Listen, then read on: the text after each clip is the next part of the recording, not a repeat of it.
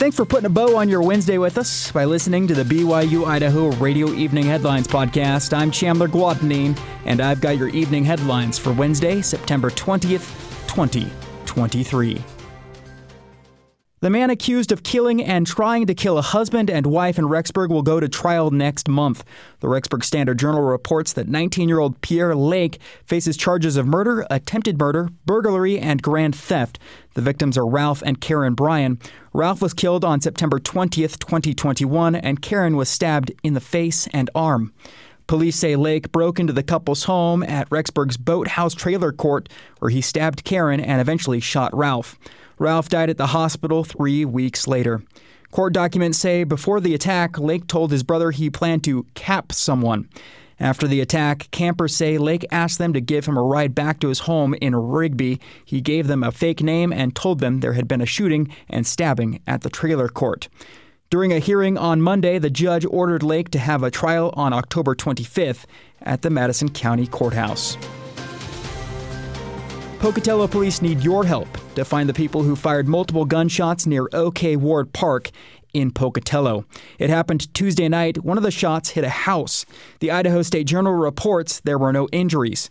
Police say the shots were fired around 11 p.m., and multiple people heard the gunfire, including police who were in the area on a different call at the time. They went to the park and didn't find any suspects. They searched the area, and that's when they found the bullet hole. The bullet went into the house and hit an interior wall. Police believe it was a stray bullet and the house was not targeted. If you have any information about the shots, call police at 208 234 6100. Despite a rainy weekend to kick off the Eastern Idaho State Fair, hundreds of thousands of people attended, and there were four daily attendance records broken. Opening weekend saw rain on both Sunday and Labor Day Monday, which meant the crowds weren't as big, but by the second weekend, more people were attending each day than ever before.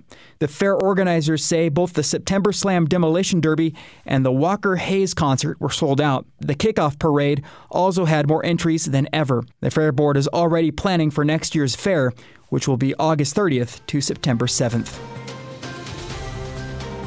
You can go to see the orchestra at Temple Square and get tickets to the annual Tabernacle Choir and Orchestra Christmas concert. The annual fall concert is Friday, October 27th at 7:30 p.m. in the Salt Lake Tabernacle. Mack Wilberg and Ryan Murphy will conduct. Wilberg will debut a new work during the performance. After the concert, guests will be able to exchange their ticket for a general admission ticket to the Christmas concert with the choir and orchestra. This is only for those at the fall concert. Tickets for the fall concert are free and are now available at thetabernaclechoir.org. You can request up to four tickets.